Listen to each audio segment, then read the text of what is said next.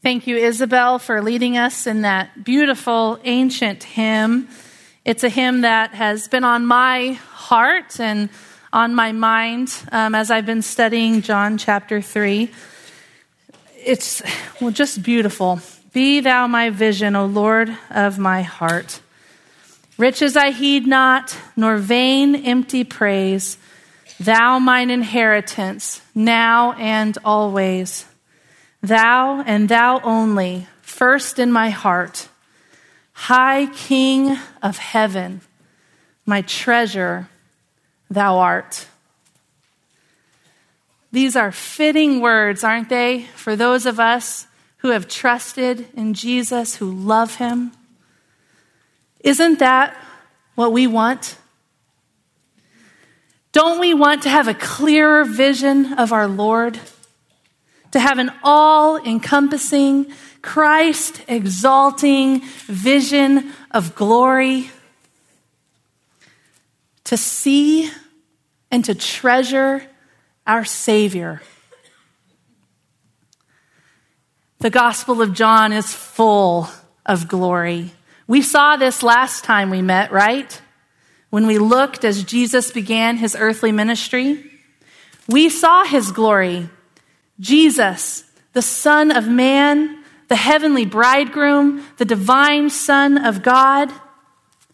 And ladies, when you genuinely see his glory, the only result is love and belief, and this fulfills the purpose of the Gospel of John. John 20, 31 says, These have been written so that you may believe that Jesus is the Christ, the Son of God, and that believing you may have life in his name. But I want to see even more glory. Don't you? Isn't this your prayer? Are you full of the joy of Jesus and are you ready to see him? Are you ready to be reminded of who he is? Are you ready to turn your eyes upon Jesus? I hope so, because today we will sit in the classroom of John 3, where Jesus, the master teacher, and John the Baptist, the greatest prophet, will be our instructors. Together, these teachers, they will help us look to Christ so that those of you who don't know him might be saved. And that those of you who do know him and who love him will find assurance and you'll have joy in the salvation that God has granted you. Our outline this morning will revolve around these two teachers. We will learn, number one in our outline, lessons from the master teacher. This will be found in chapter 3, verses 1 through 21. Number two in our outline will be lessons from the greatest prophet. And this will be found in verses 32 through 36. So, first, we will learn five lessons from the master teacher. Remember, verses 1 through 21. But first, as we start to read, we're going to backtrack just a couple verses into chapter 2. So turn with me to John 2, verses 23. Now, when he, Jesus, was in Jerusalem at the Passover, during the feast, many people believed in his, many believed in his name, observing his signs which he was doing. But Jesus, on his part, was not entrusting himself to them. Literally, remember that can be translated, he did not believe their belief. For he, Jesus, he knew all men. And because he did not need anyone to testify concerning man, for he himself knew what was in man. Now, there was a man of the Pharisees named Nicodemus, a ruler of the Jews. This man came to Jesus by night. Jesus knew man and what was in man's heart. And now here is a man coming to Jesus. Nicodemus, though, was not just any man. He was a prominent member of the Pharisees, the most fastidious group in all of Israel. The Pharisees were well known for how meticulous and demanding they were concerning the law. He was also a member of the Sanhedrin, which was the elite ruling, ruling body of the Jews, and he was well known and well respected. Jesus even calls him the teacher of Israel in verse 10. Nicodemus, intrigued by Jesus, he came to ask some questions. He had heard of and perhaps even seen some of the signs that Jesus performed, and he wanted to gather more information. In verse 2, Nicodemus says to Jesus, Rabbi, we know that you have come from God as a teacher, for no one can do these signs that you do unless God is with him. Now, on the surface, it looks like Nicodemus may have believed in Jesus right? He acknowledged that Jesus had come from God. He recognized that Jesus was a great teacher. Nicodemus believed, but Jesus did not believe his belief. Nicodemus did see something impressive, but it fell short of the glory of Messiah because he wasn't convinced. He still had some questions. Who is he? Is he a prophet? Could this be the Messiah? Nicodemus, he wanted to speak to Jesus and he wanted to determine who he really was. Jesus, though, he did not even acknowledge Nicodemus's greeting because he knew all men and he knew Nicodemus's heart. And so he got right to the heart of the issue. Jesus knew what this teacher really wanted, and he knew his real need.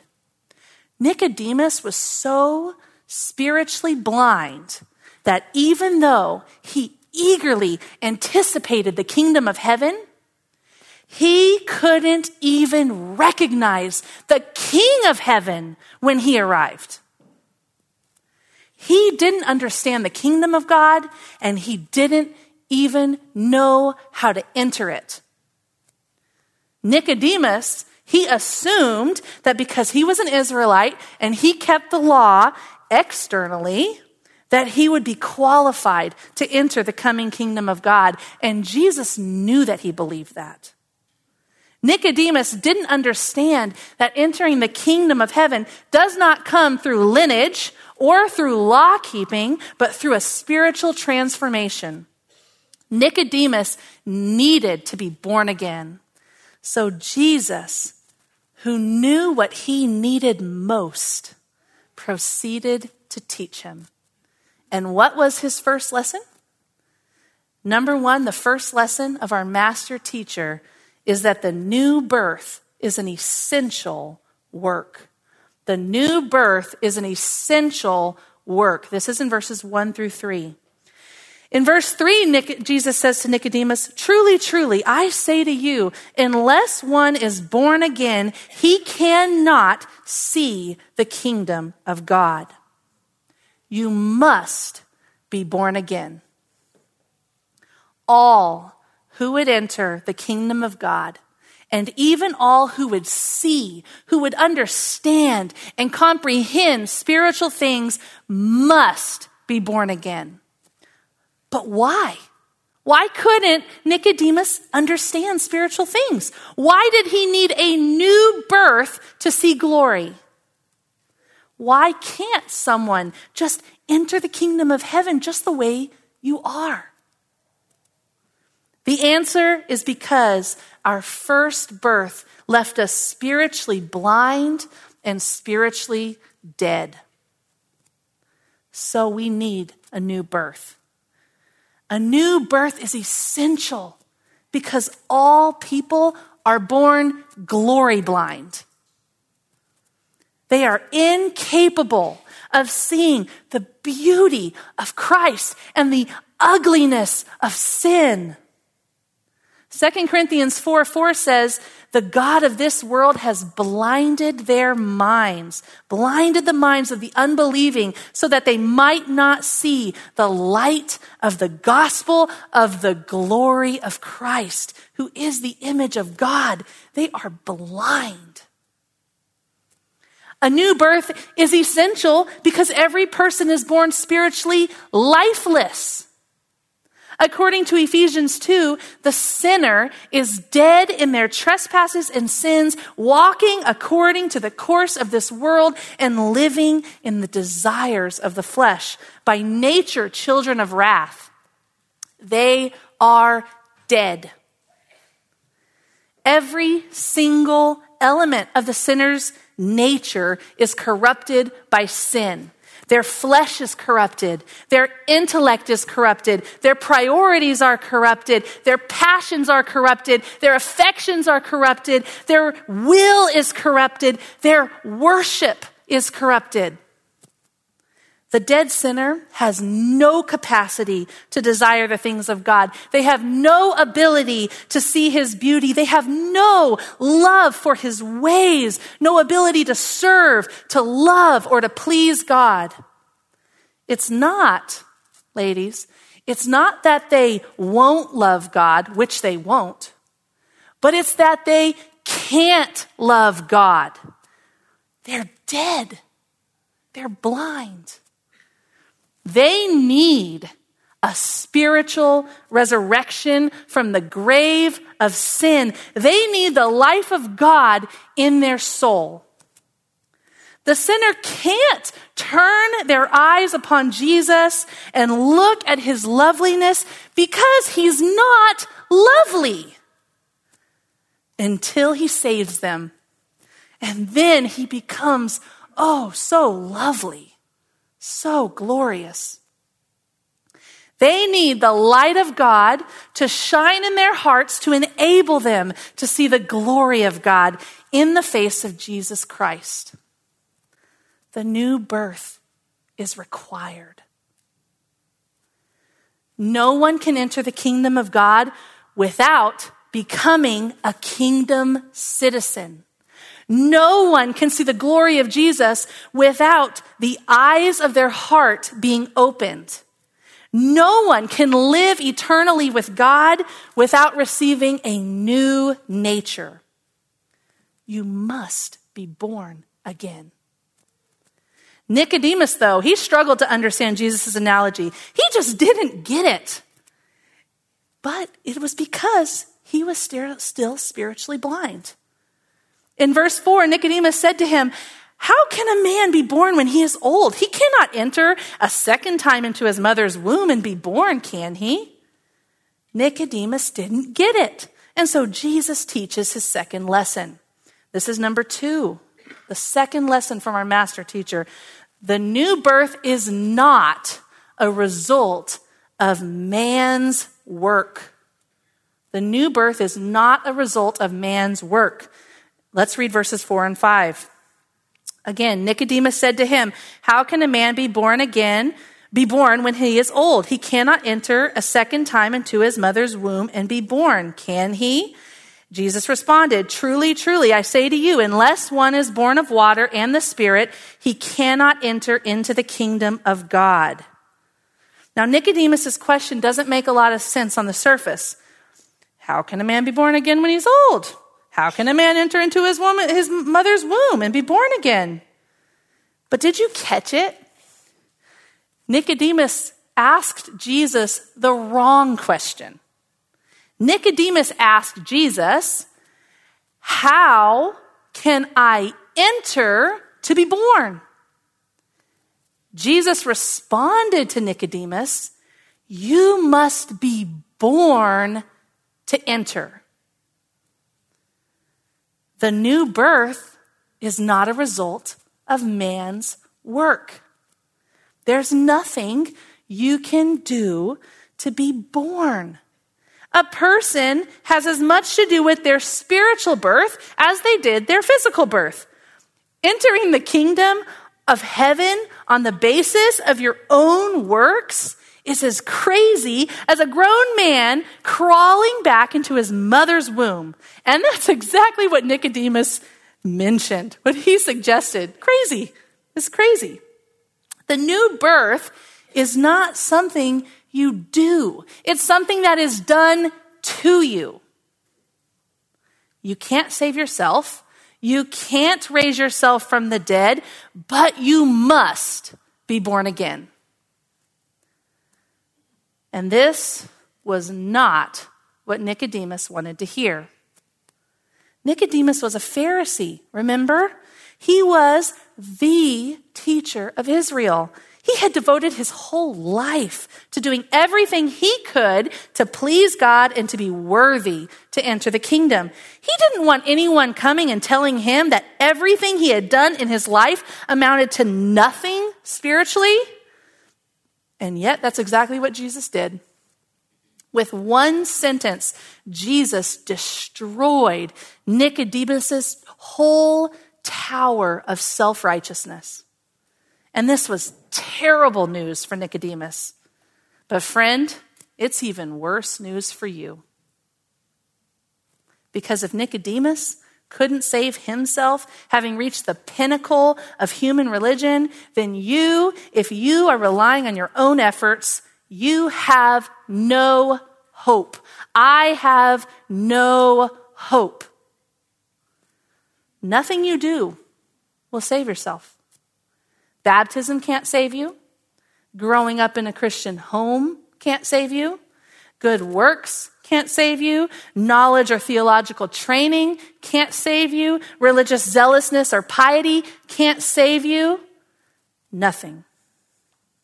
The dead don't feel, they don't speak, they don't move, they don't act. They just sit there spiritually rotting until God breathes new life into them, causing them to become new creatures in Christ.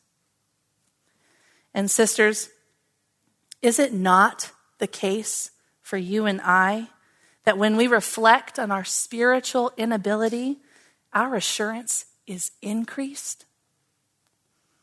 Because we know we had nothing to do with our salvation, so we can never lose it and our joy, it's overflowing because of the fact that we're saved at all, because we know there's nothing good in us, and it only demonstrates God's love for us. And so we've seen that we're completely incapable of producing the new birth, but it is essential for salvation. So, what exactly is the new birth? And how does it happen? These are questions that Nicodemus was probably wondering. And so Jesus, the master teacher, explains it to him in his third lesson. Number three, the new birth is the Holy Spirit's work. The new birth is the Holy Spirit's work. Verses five through eight. Nicodemus, he thought on physical terms. When Jesus said he needed to be born again, his mind went to re entering his mother's womb. But Jesus isn't talking about physical things. He's talking about spiritual things.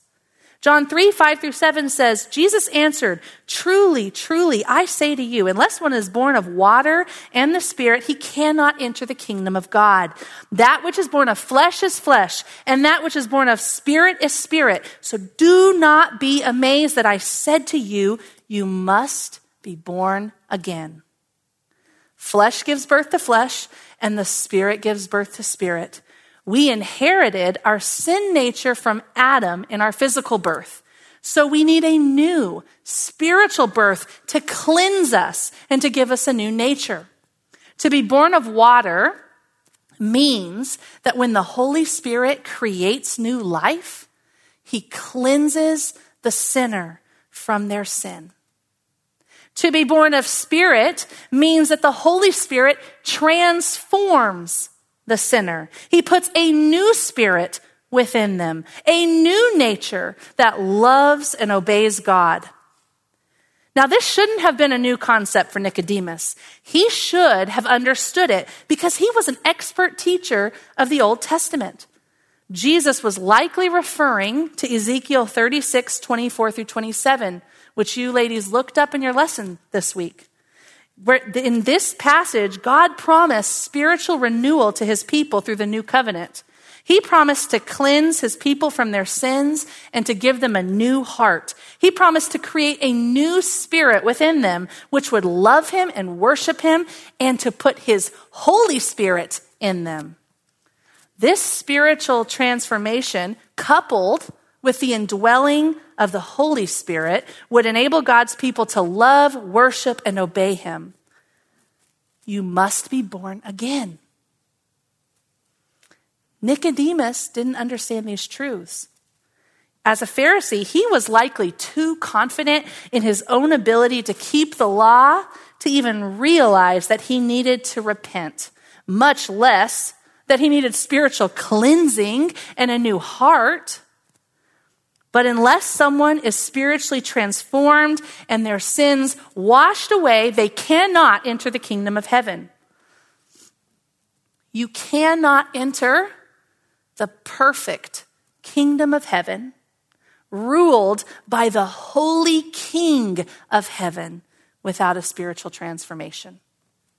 So don't be amazed when Jesus says, You must be born again. It is the Holy Spirit who cleanses the believer and who creates a new nature within her. It is the Holy Spirit who indwells her and who causes her to walk in obedience to God. But how does the Holy Spirit work? Who does the Holy Spirit regenerate? How do you know when the Holy Spirit is working? Right? These are good questions. Well, in verse 8, we get a glimpse into the regenerating work of the Holy Spirit. Jesus compares the work of the Holy Spirit to the wind. Verse 8 says, The wind blows where it wishes, and you hear the sound of it, but do not know where it is coming from and where it is going. So is everyone who is born of the Spirit. Now, I grew up in Oklahoma, and it seemed to me that the winds blew constantly. In the summer, the winds were like the blast of a heater, and the winter winds, they would shatter, they would just shatter ice covered trees. But the most devastating display of the wind's power is in the spring, which is tornado season. Now, when I was a 13 year old girl in May of 1999, I looked out my window and I saw the most powerful tornado that had ever been recorded in Oklahoma history up to that point. Now, most tornadoes, they only touch the ground for a moment. But this tornado, the one I saw, lasted for almost one and a half hours on the ground. It traveled 38 miles and it left a mile wide path of destruction through the Oklahoma City metro. It demolished everything in its path. The next day, as the dust began to settle, my dad drove me alongside the path of the storm to see its destruction. This stands out so vividly in my memories we saw cars crumpled up in the tops of the trees like a piece of paper. We saw whole neighborhoods just leveled, completely leveled to the ground. We saw houses that were blown off of their foundation right next door to houses that were left completely untouched. The wind is powerful and it's gentle. It can devastate and it can refresh. You can't see the wind, but you can certainly see its work. You can see its effects. And so it is in the life of those who are regenerated, who are born again. The Holy Spirit, He works as He wishes. He's like a tornado that touches down and to turn one home over while leaving the other standing. The Holy Spirit will touch down and he'll turn one family member's heart to God while leaving another family member dead in their sins. Just as the wind blows where it wishes, you can't control it. The Holy Spirit saves those whom he wishes. And when the Holy Spirit works, everyone can see the effects of the work. And, Christian, I know you can see the evidence of the Holy Spirit's work in your life. I know you can because he's like the wind.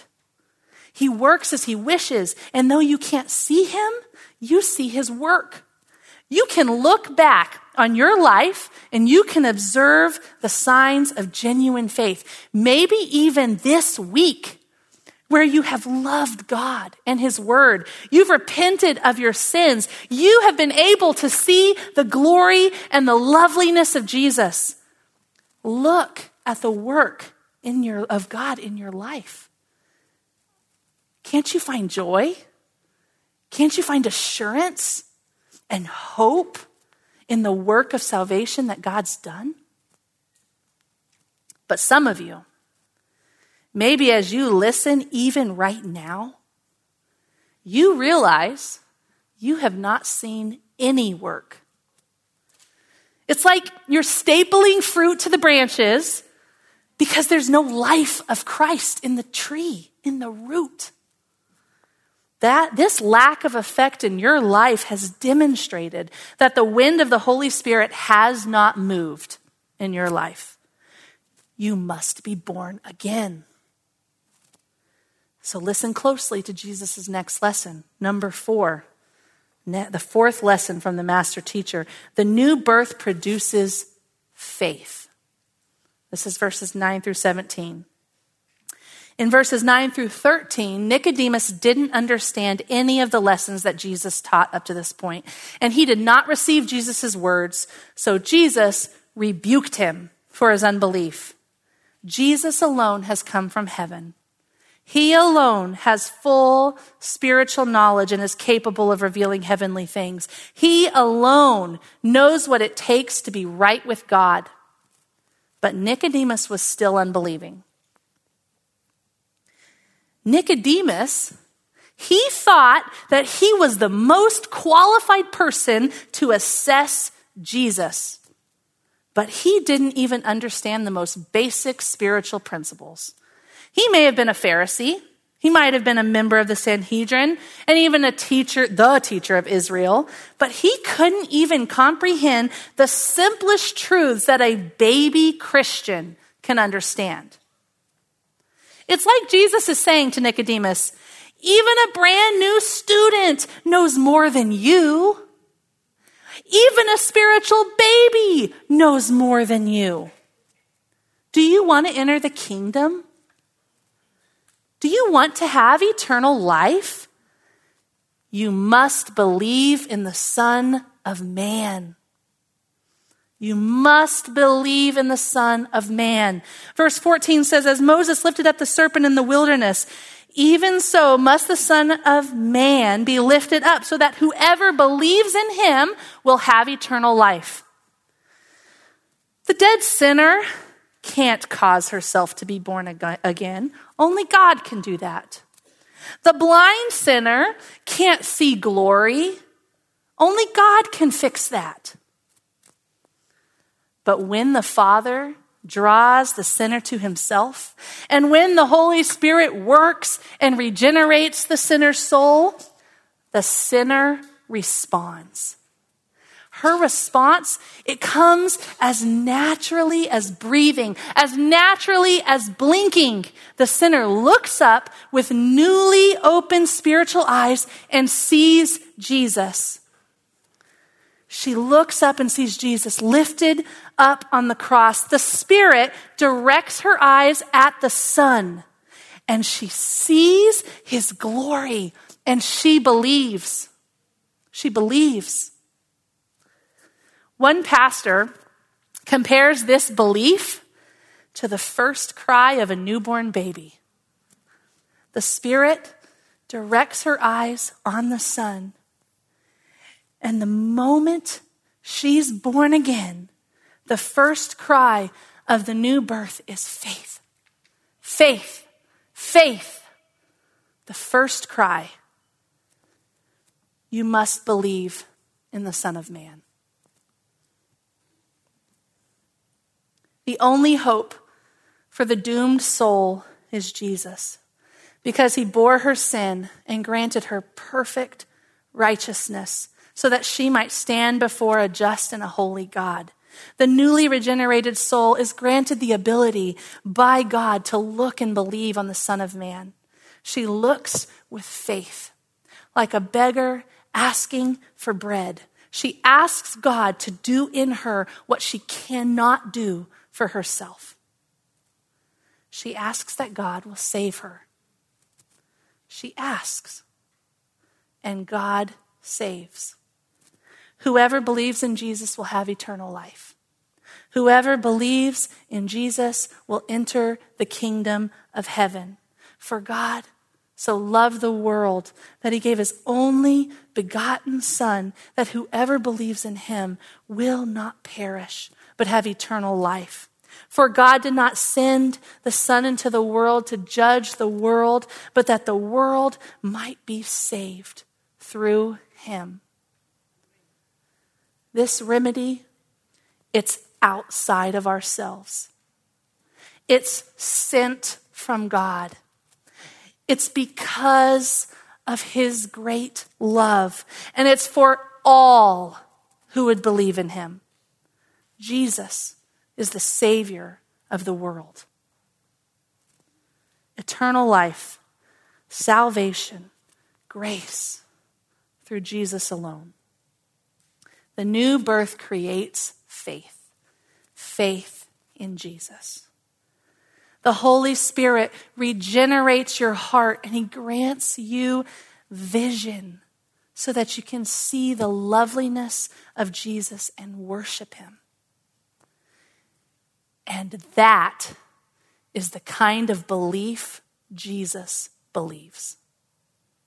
That is the kind of belief Jesus believes. Have you been born again? You will know it because of the Spirit's work within you. You believe Him and you love Him. Have you been born again? You will know it because you will see the glory of Jesus and look to Him for salvation. But, friend, if you realize you haven't been born again, listen to Jesus. You must believe in the Son of Man. You need to remember that the new birth is God's business, but don't let that be an excuse. If you see your sin, if you see the glory of Jesus and it's becoming visible to you even right now, look to Jesus and live. But if you can't see the glory of God still, ask Him for sight.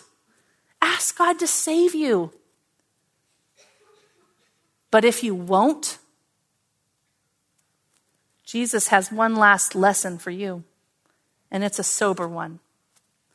The fifth and the final lesson from the master teacher is a warning that this is number five unbelief produces judgment. Unbelief produces judgment. Verses 18 through 21. Verse 18 says, He who believes in him is not judged. He who does not believe has been judged already because he has not believed in the name of the only begotten Son of God. This is the judgment that light has come into the world, and men loved the darkness rather than the light, for their deeds were evil. For everyone who does evil hates the light and does not come to the light for fear that his deeds will be exposed. For those who persist in unbelief, there is only judgment. In fact, like verse 18 says, those who don't believe have been judged already because they have not believed in Jesus. But there's a reason for their unbelief, and I don't want you to miss this. There's a reason for their unbelief. This is the judgment. They love darkness. They love to hide and they love their sin. They won't step into the light because they hate the one who is called the light of the world. Friend, if you're here today and you are persisting in your unbelief, the master teacher, he has exposed the real reason behind your unbelief. You don't believe because you love your sin, not God. If you refuse to turn from your sin, it's because you love the darkness and you hate the light. And because the end of unbelief is judgment and separation from God in hell for eternity, I plead with you right now turn from your sin today. Ask yourself, what sin do you love so much that you would rather have it than have Jesus forever? If you will reject your sin and take your eyes off of yourself and put them on Jesus, He will forgive you. He will pardon your sin and the perfect righteousness of Christ, it will count for you. It will count for you. Listen to the promise of the Savior in verse 21. But he who practices the truth comes to the light so that his deeds may be manifested as having been wrought in God. You must believe in the Son of Man. Unbelief hides and hates the light. Unbelief hates God's remedy for sin. Unbelief doesn't even see sin as a problem. But John 1 12 through 13 says, As many as received him, to them he gave the right to become children of God, even to those who believe in his name. Friend, step into the light. Believe in this Savior and become a child of God. In John 3 1 through 21, we've sat at the Master Teacher's feet and we've learned five important truths about salvation.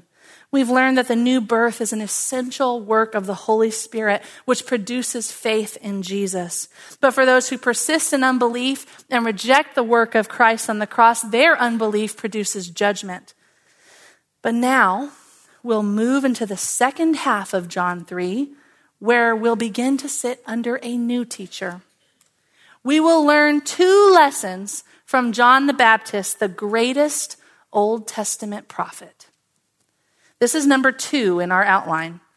Lessons from the greatest prophet, verses 22 through 36. And we're going to learn two lessons from John the Baptist. Up until now in the Gospel of John, Jesus had ministered only for a short time and in relative obscurity, while John the Baptist was extremely well known and popular.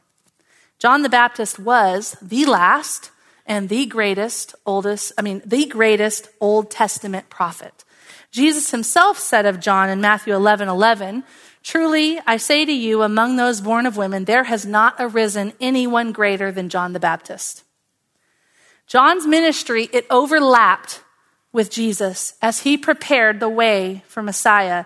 He called Israel to repentance and he testified that Jesus was the Son of God, the Lamb of God who takes away the sin of the world.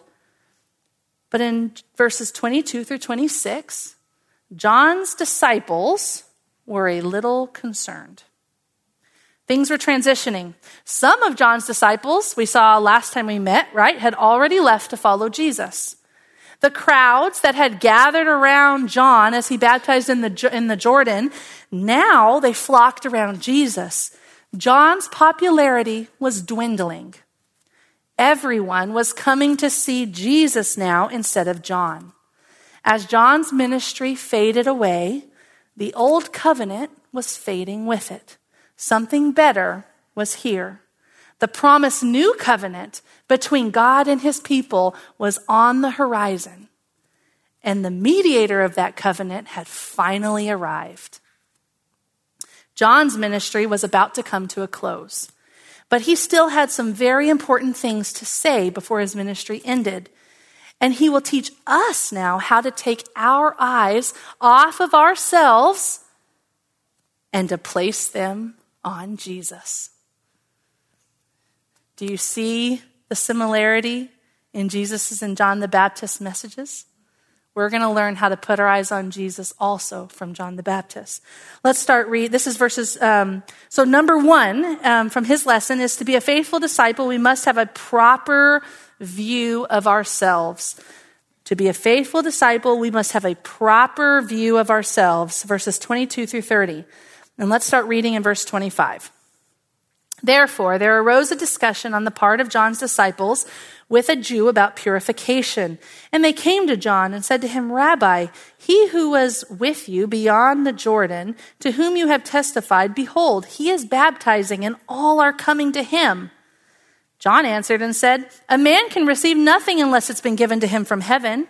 You yourselves are my witnesses that I said, I am not the Christ, but I have been sent ahead of him. He who has the bride is the bridegroom, but the friend of the bridegroom, who stands and hears him, rejoices greatly because of the bridegroom's voice. So this joy of mine has been made full. He must increase, but I must decrease.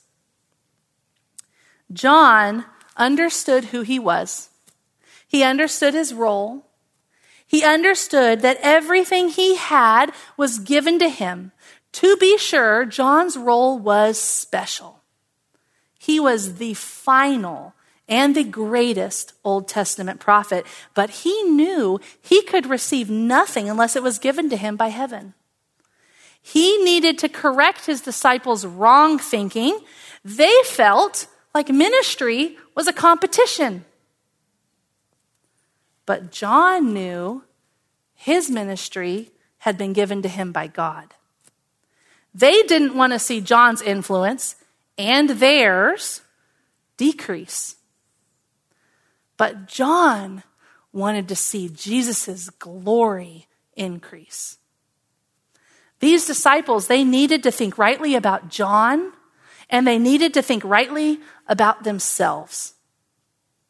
Sisters, we can be a little bit like John's disciples, can't we? We confess that God deserves all the glory. But sometimes we have a hard time letting go of our own glory. Are you sometimes just a little too self satisfied with your efforts and your gifts? Do you want to be well known and respected, to be noticed and praised? Or perhaps, perhaps you struggle with anxiety because you feel as though you never measure up to expectations.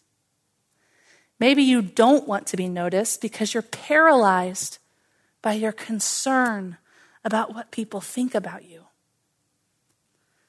You are just so consumed by what everyone else thinks about you that you give little or no thought to what God thinks about you. John really was special. Jesus confirmed it. But John knew who he really was. He knew that he was a disciple, a slave. He wasn't ambitious, he wasn't self serving or jealous. He was humble. John's joy was wrapped up in Jesus' exaltation. His delight was connected to Jesus' elevation. And for Jesus to be glorified, it was necessary that John must de- decrease. John understood this when he said, He must increase and I must decrease. Is your joy wrapped up in the exaltation of your master? Or do you love the praise of men?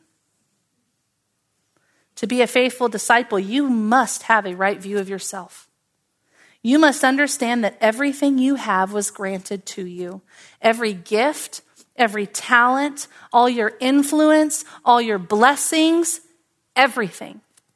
You must embrace the way that God has designed you and where He's placed you. And once you have a right view of yourself, you'll be free from the bondage of pleasing men. And isn't it bondage? Isn't it such a bondage? But now you can view yourself rightly and you can be truly satisfied with pleasing God. The faithful disciple is enraptured with the glory of her master. And this will be our second lesson from the greatest prophet. Number two, to be a faithful disciple, we must have a proper view of Jesus. Verses 28 through 36. John knew that Jesus was the master and he was the slave. He understood that Jesus was the bridegroom, worthy of all praise, attention, glory, and worship.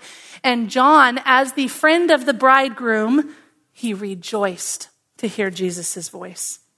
But John's disciples, they were still struggling. Their loyalty to John, it hindered them from rejoicing as Jesus' ministry and his influence grew. Their love for their teacher, it made it difficult for them to love and rejoice in the master. In verses 31 through 36, John's, as John's ministry is eclipsed by Jesus' ministry, he speaks his final words concerning Jesus. With the old covenant fading away and the new covenant on the horizon, John shifts all the focus to Jesus. It was time for his disciples to follow a new master. It was time for his disciples to catch a vision of Jesus' glory and the work of redemption. First, in verse 31, John teaches his disciples that Jesus is from heaven, not from earth. He is from above, and he is above all. Read with me starting in verse 31. He who comes from above is above all, and he who is of the earth is from the earth and speaks of the earth. He who comes from heaven is above all. What he has seen, and heard of that he testifies, and no one receives his testimony. He who has received his testimony has set his seal to this that God is true. For he whom God has sent speaks the words of God, for he gives the Spirit without measure. The Father loves the Son and has given all things into his hand. Here in John's last testimony, he points his disciples to Jesus. John testified once again Jesus is the Christ. As Messiah, Jesus' testimony is true and it's trustworthy. He speaks the very words of God because Jesus is God from heaven. His testimony is first hand testimony. The time had come for John's remaining disciples to follow Jesus. They had listened to John, and now they must listen to and believe Jesus' own testimony about himself. Maybe some of you are a little bit like John's disciples. Me too. You're so loyal to the teachers of Jesus that sometimes you lose sight of the glory of Jesus himself. You're overly enamored with the faithful Bible teachers of our time and praise God for them. That your conversations quickly become more about man than about God. Some of you are at this church because our pastor is well known, but you need to be reminded that Pastor John's entire legacy has not been about promoting himself, but about pointing to Jesus and exalting him. The testimony of people should serve to point you to the source of truth. But the testimony of Jesus is the truth. What you need most is to see glory. Fix your eyes on Jesus. Saturate yourself in his word and drink deeply from the fountain of truth. In John's closing words in verses 34 through 35, we see the triune God's work of redemption. The Father sent his beloved Son, and he gave all things into his hands. The Son speaks the very words of God because he has the Spirit without limit. As one commentator says, even the unfolding of redemptive history finds its ultimate source in the loving relationships in the Godhead. If you see the glory of this Jesus, what other response is there but belief? What other response is there but faith to follow and to serve and to love? And verse 36 is the climax of chapter 3. He who believes in the Son has eternal life, but he who does not obey the Son will not see life, but the wrath of God abides on him. Here, at the end of John 3, as the old covenant faded away with the ministry of the last Old Testament prophet, one thing becomes very clear Jesus is the only access to God. Can you see how the messages of the master teacher and the greatest prophet they are in perfect unity? As we listened to the master teacher and the greatest prophet, we have learned truths that exalt Jesus and, it, and they strip us of our self reliance and our strength so that we might have assurance and joy in the unilateral work of salvation that God has graciously granted to us.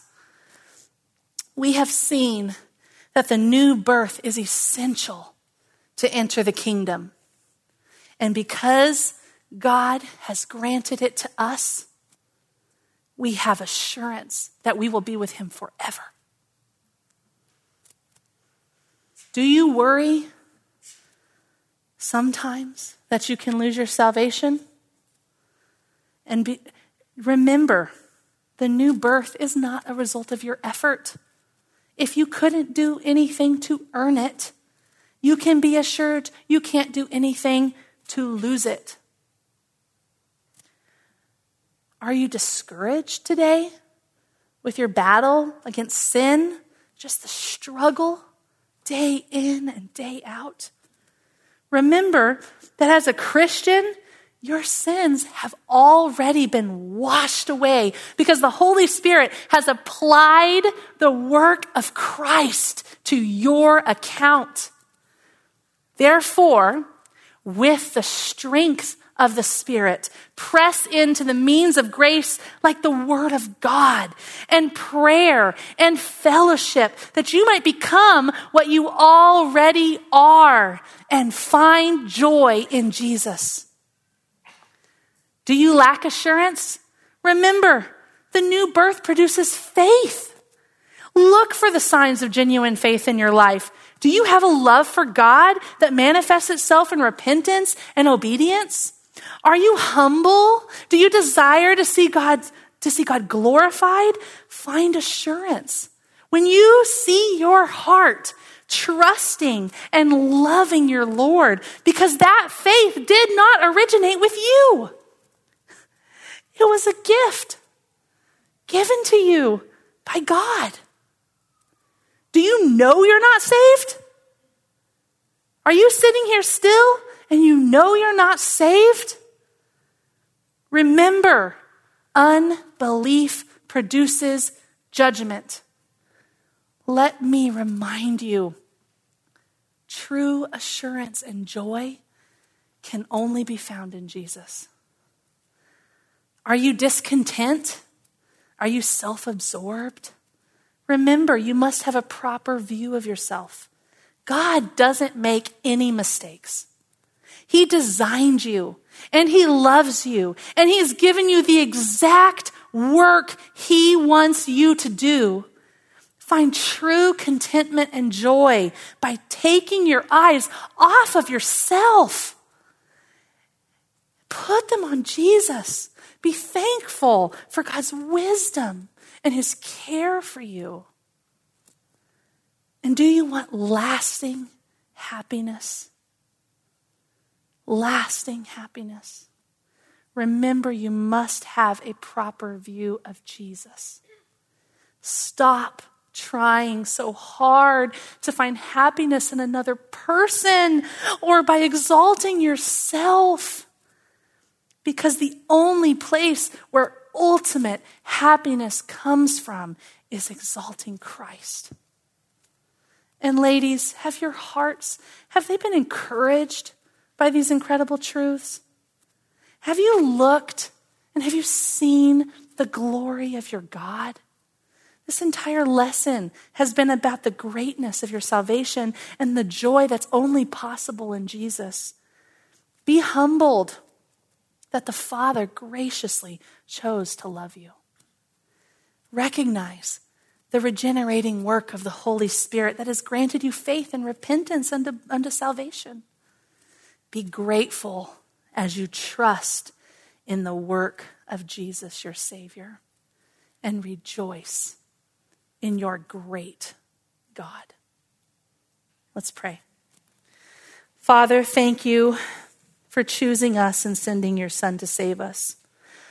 Holy Spirit, thank you for cleansing and transforming us and for opening our eyes to see the glory of our precious Savior so that we might love and trust Him for salvation. Thank you, Jesus, for purchasing us with your own blood. Our triune God, you are glorious in your work of salvation. Give us eyes to see even more, even more of your glory. Amen.